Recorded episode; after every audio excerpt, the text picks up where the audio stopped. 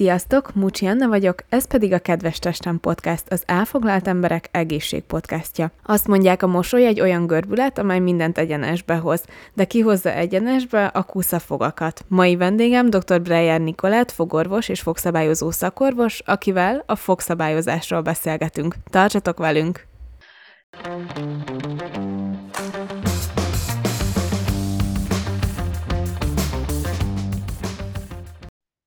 Szia, Niki! Sziasztok! Köszönöm szépen a meghívást. Szerintem a fogszabályzással kapcsolatban az egyik leggyakoribb tévhit az az, hogy sokan úgy gondolják, hogy ez pusztán esztétikum, és ennek valójában nincsen egészségügyi haszna. Mi erről az igazság? Az a helyzet, hogy alapvetően itt a szájhigiénés szokásoktól kezdve elég nagy a félreértés. Többek között sokan azt gondolják, hogy a fogmosás az elegendő a napi szájhigiénés rutinban, de ez nagyon fontos kiegészíteni fogsájmezéssel, fogsájm használatával, vagy pedig fogköztisztító kefék használatával, és ezeknek a plusz dolgoknak a használata igazából elég nehezen megvalósítható egy torlódott fogazatban, tehát hogyha ugye koszán állnak a fogak, akkor nehezebb tisztítanunk őket, és ez a fogak károsodásához vezethet hosszú távon, Úgyhogy igazából nem igazán csak esztétikum, hanem tényleg a fogaknak az épségben való megőrzését szolgálja a fogszabályozás. Ez a tisztíthatóság igazából létrehozása, hogy minden fogat egységesen tudjunk mosni. Ezen kívül azért komolyabban befolyásolja a táplálkozást is, mivel a rosszul érintkező fogaknál, ugye ez is sok embernél nehezen megvalósítható, illetve az áttörését a fiatalkorban a fogaknak van, hogy nem is tudnak átbújni, és itt is van, hogy segítségre van szükségük így a pácienseknek, úgyhogy így a helyteremtés szempontjából is nagyon fontos. Van-e valami, amire szülőként oda tudunk figyelni, akár már azelőtt, hogy a maradandó fogak kibújnának, ami befolyásolhatja a helyzetüket? Pici babakorban már a táplálkozás az befolyásolja az álcsontok növekedését, meg ugye bizonyos anyagok bevétele befolyásolja majd a fogak szerkezeti kialakulását, és akkor utána, hogy, hogyha ez mondjuk jól zajlik, akkor ilyen hat éves kor körül szoktuk először a gyerekeket kontrollálni, hogy hogyan fejlődnek, hogyan növekednek, és bizony van, akiknek már ilyen pici korban esetleg be kell avatkozzunk, például helyfenntartásra, egy korai tejfogelvesztés esetén, vagy hogy például szűk felső álcsont, az elég sok problémát tud okozni, például le tud maradni az alsó álcsont növekedése egy szűk felső álcsont következtében, szóval vannak bizonyos dolgok, amiket már így egész picikorban érdemes elkezdeni kezelni, hogy a növekedést azt tudjuk támogatni a megfelelő irányba. Amit nagyon sokan említenek mostanában, ez az a cumizás, meg a nyelvlökéses nyelés, ami szintén befolyásolja a fogaknak a helyzetét. Igen, igazából nagyon fontos vizsgálat az első találkozásnál, a konzultáció során, hogy megnézzük, hogy van-e valakinek, ez mind a gyerekekre, mind a felnőttökre igaz, valamilyen rossz szokás, habitus, ami befolyásolja a fogak helyzetét, akár az álcsontok pozícióját, és pici gyerekeknél, hát az egyik legrosszabb szokás, ami hat a fogazatra, az ugye az új szopás, mivel ez egyrészt hát, hátsó pozícióba helyezi az alsó álcsontot, tehát nem engedi előre oda, ahol ennek a megfelelő helyzete lenne, másrészt egy ilyen boltívesebb uh, szájpad kialakulásához vezet, ami szűkülettel jár a felső álcsontban, uh, tehát helyhiányhoz is vezet felül, illetve protrudálja, tehát előre dönti a felső metszőket, ami pedig egy ilyen kis nyusziac kialakulásához vezethet, úgyhogy az új szopás az elég jelentősen befolyásolja a fejlődését a komplett arcácson szerkezetnek, nem is csak a fogaknak ráadásul. Nekem fogszabályzóm az hát szerintem olyan majdnem 15 évvel ezelőtt volt, és akkor még kétféle verzió létezett. Az egyik, amikor ilyen színes gumikat tettek bele, és ilyen fém sínt uh-huh. helyeztek fel, ez volt nekem, és teljesen obszeszt voltam, hogy milyen színű gumit rakassak bele legközelebb. A, a másik pedig, amikor pedig ilyen porcelán színű volt, és akkor ez kevésbé látszódott. Viszont nagyon sokat fejlődött azóta ez a terület is, mint ahogy az orvostudománynak számos más területe, és most már sokkal több lehetőség van. Mm, igen, ma már nagyon sok készülék van.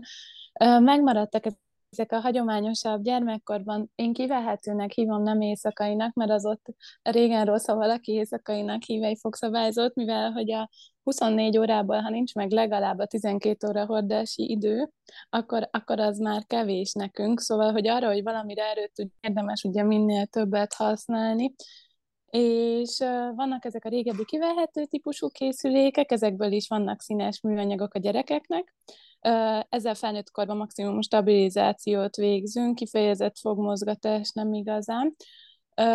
Vannak a rögzített készülékek, amiket említettél, ebből én kint végeztem Osztriába, és már ott az önligírozó készülékeket használtuk, úgyhogy én ezekbe a gumizós készülékekbe nem is mentem annyira bele, ez a korábbi készülék típus, azért is lehetett neked ugye 15 évvel ezelőtt ez a fajta hagyományosabb készülék.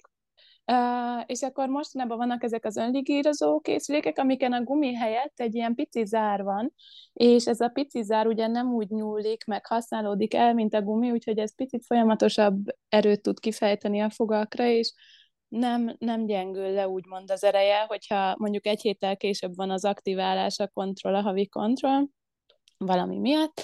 Úgyhogy ez, ez végül is ez a másik opció, és akkor vannak ma már gyerekektől felnőtt korig ezek a kivehető sines rendszerek, ezek az aligner terápiának is hívják őket.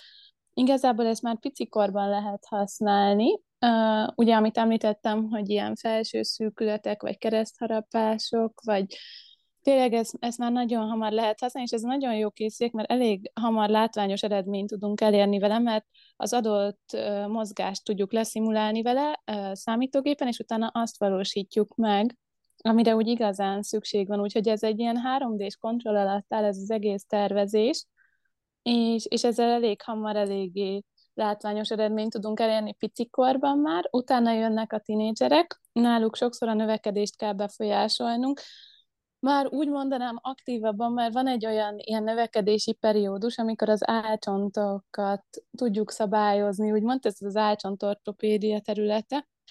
Ide kifejlesztettek több készüléket is már, van egy olyan színes rendszer, hogy uh, Invisalign MA, most nem tudom, hogy gond, de hogy márkát említek, de csak ennek a színes rendszernek van ez a fajta lehetősége, hogy az alsó álcsontot egy elősőbb pozícióba hozzuk, és ezáltal az alsó és a felső metszők közötti részt lecsökkentsük, és az oldalzónában a megfelelő ilyen ollószerű harapásos érintkezést így létrehozzuk. És akkor felnőtt korban ugyanúgy használható ez a sinás készülék, illetve idősebb korban is vannak ilyen um, parodontológiai, tehát ínybetegségen átesett páciensek, akiknek gyakran például rések nyílnak a fogaik között, vagy valami miatt mozgatnunk kell fogakat, előfordul, hogy fogpótlás miatt, és ilyenkor is nyugodtan lehet ezt a fajta rendszert is használni. Ilyenkor be tudjuk lassítani digitálisan a fogmozgatás mértékét, és, és akkor ezekkel a finom erőkkel tudjuk szabályozni tényleg idősebb korban is bármikor a fogakat. Úgyhogy ez egy ilyen elég tág lehetőség ma már, hogy kit és milyen készülékkel tudunk kezelni. Hát szerencsére egyre több lehetőségünk van.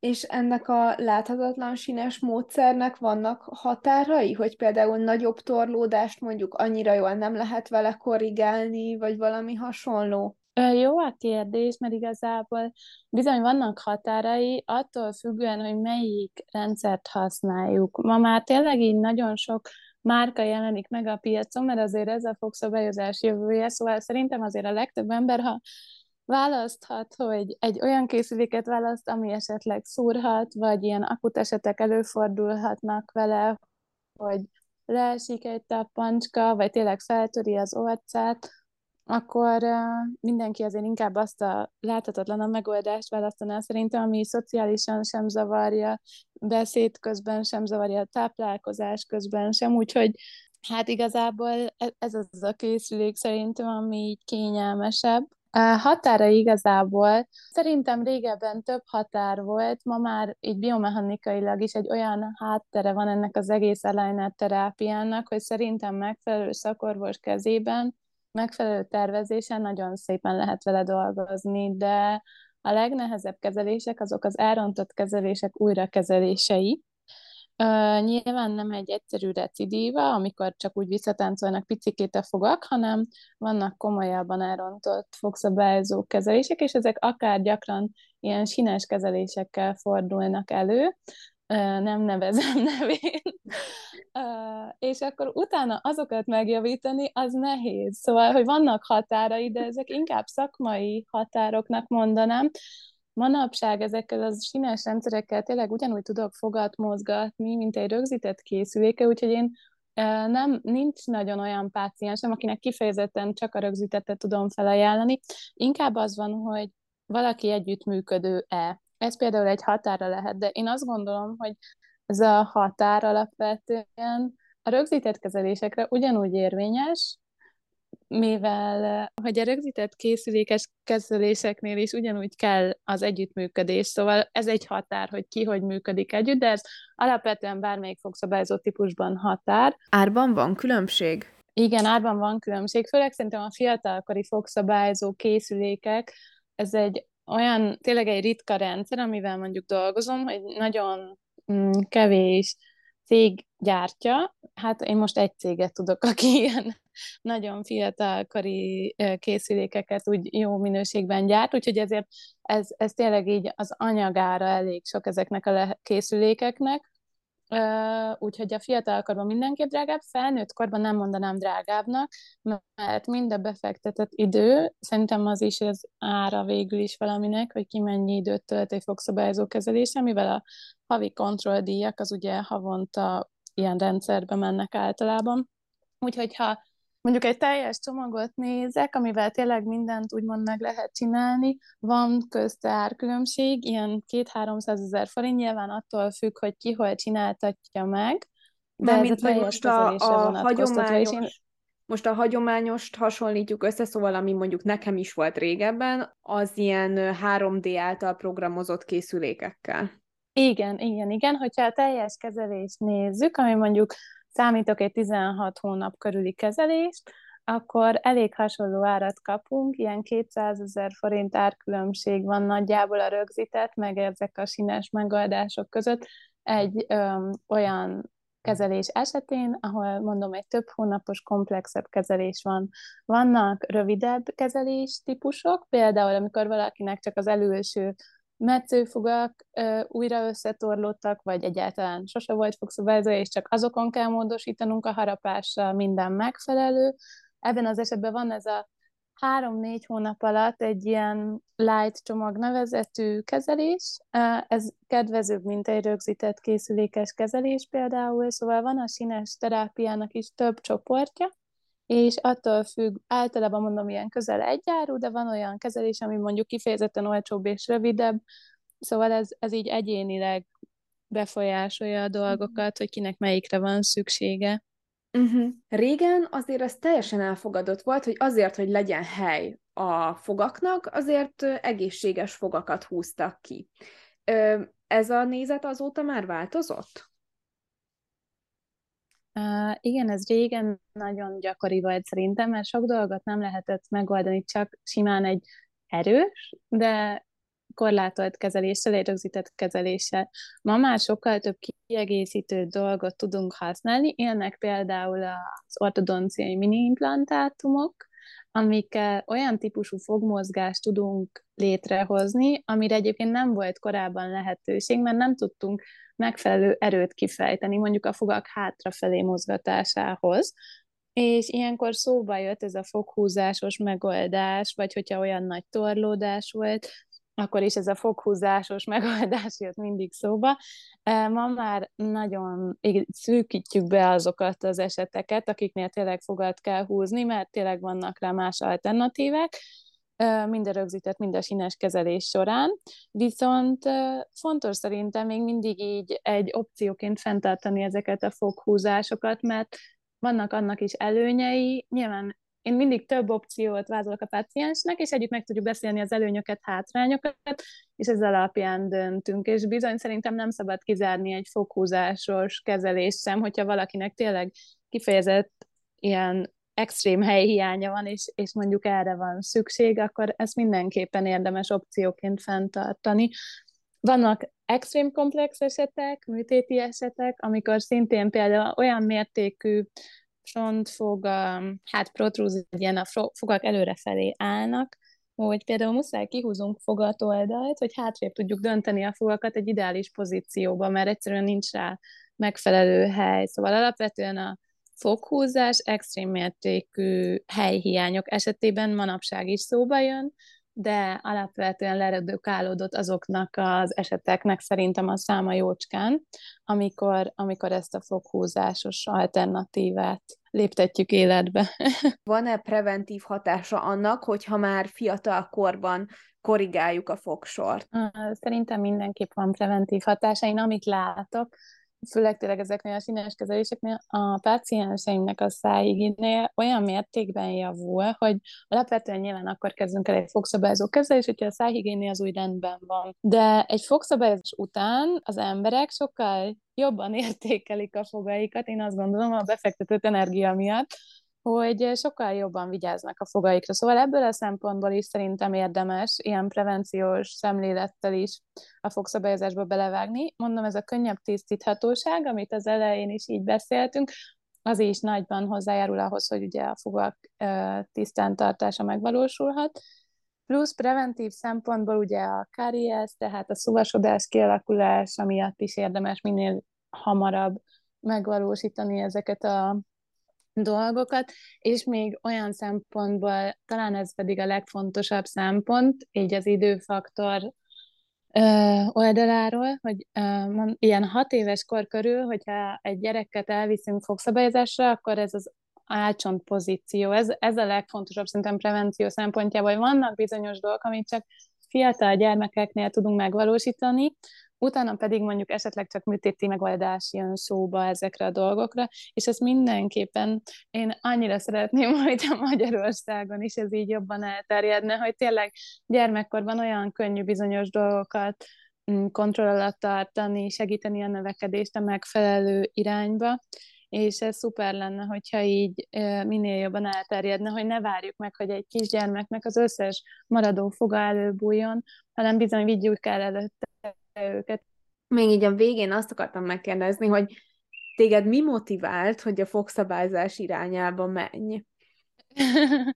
hát én ilyen 15 éves voltam, amikor én ezt így kitaláltam, hogy uh, én nagyon szerettem a fizikát, és uh, amúgy a biológiát is, meg így az embereket is, és akkor meg az ilyen kézműves dolgokat, és úgy voltam vele, hogy itt szerintem minden összeadódik, szóval a pici apró kézmozdulatokkal tudjuk ugye az emberek fogait így megvédeni, meg egészségesebbé tenni, meg tényleg így emberekkel foglalkozni, ugye hosszú távon is a fogszabályozás, ez egy hosszabb folyamat, szóval Nyilván többször találkozunk, úgyhogy nekem ebben úgy volt, hogy minden, minden megvalósul, amire én így vágytam, úgyhogy nekem így elég fiatalon ez kirajzolódott, hogy a fogszabályozás lesz az az irány, ami így a fogászaton belül is nekem tetszik.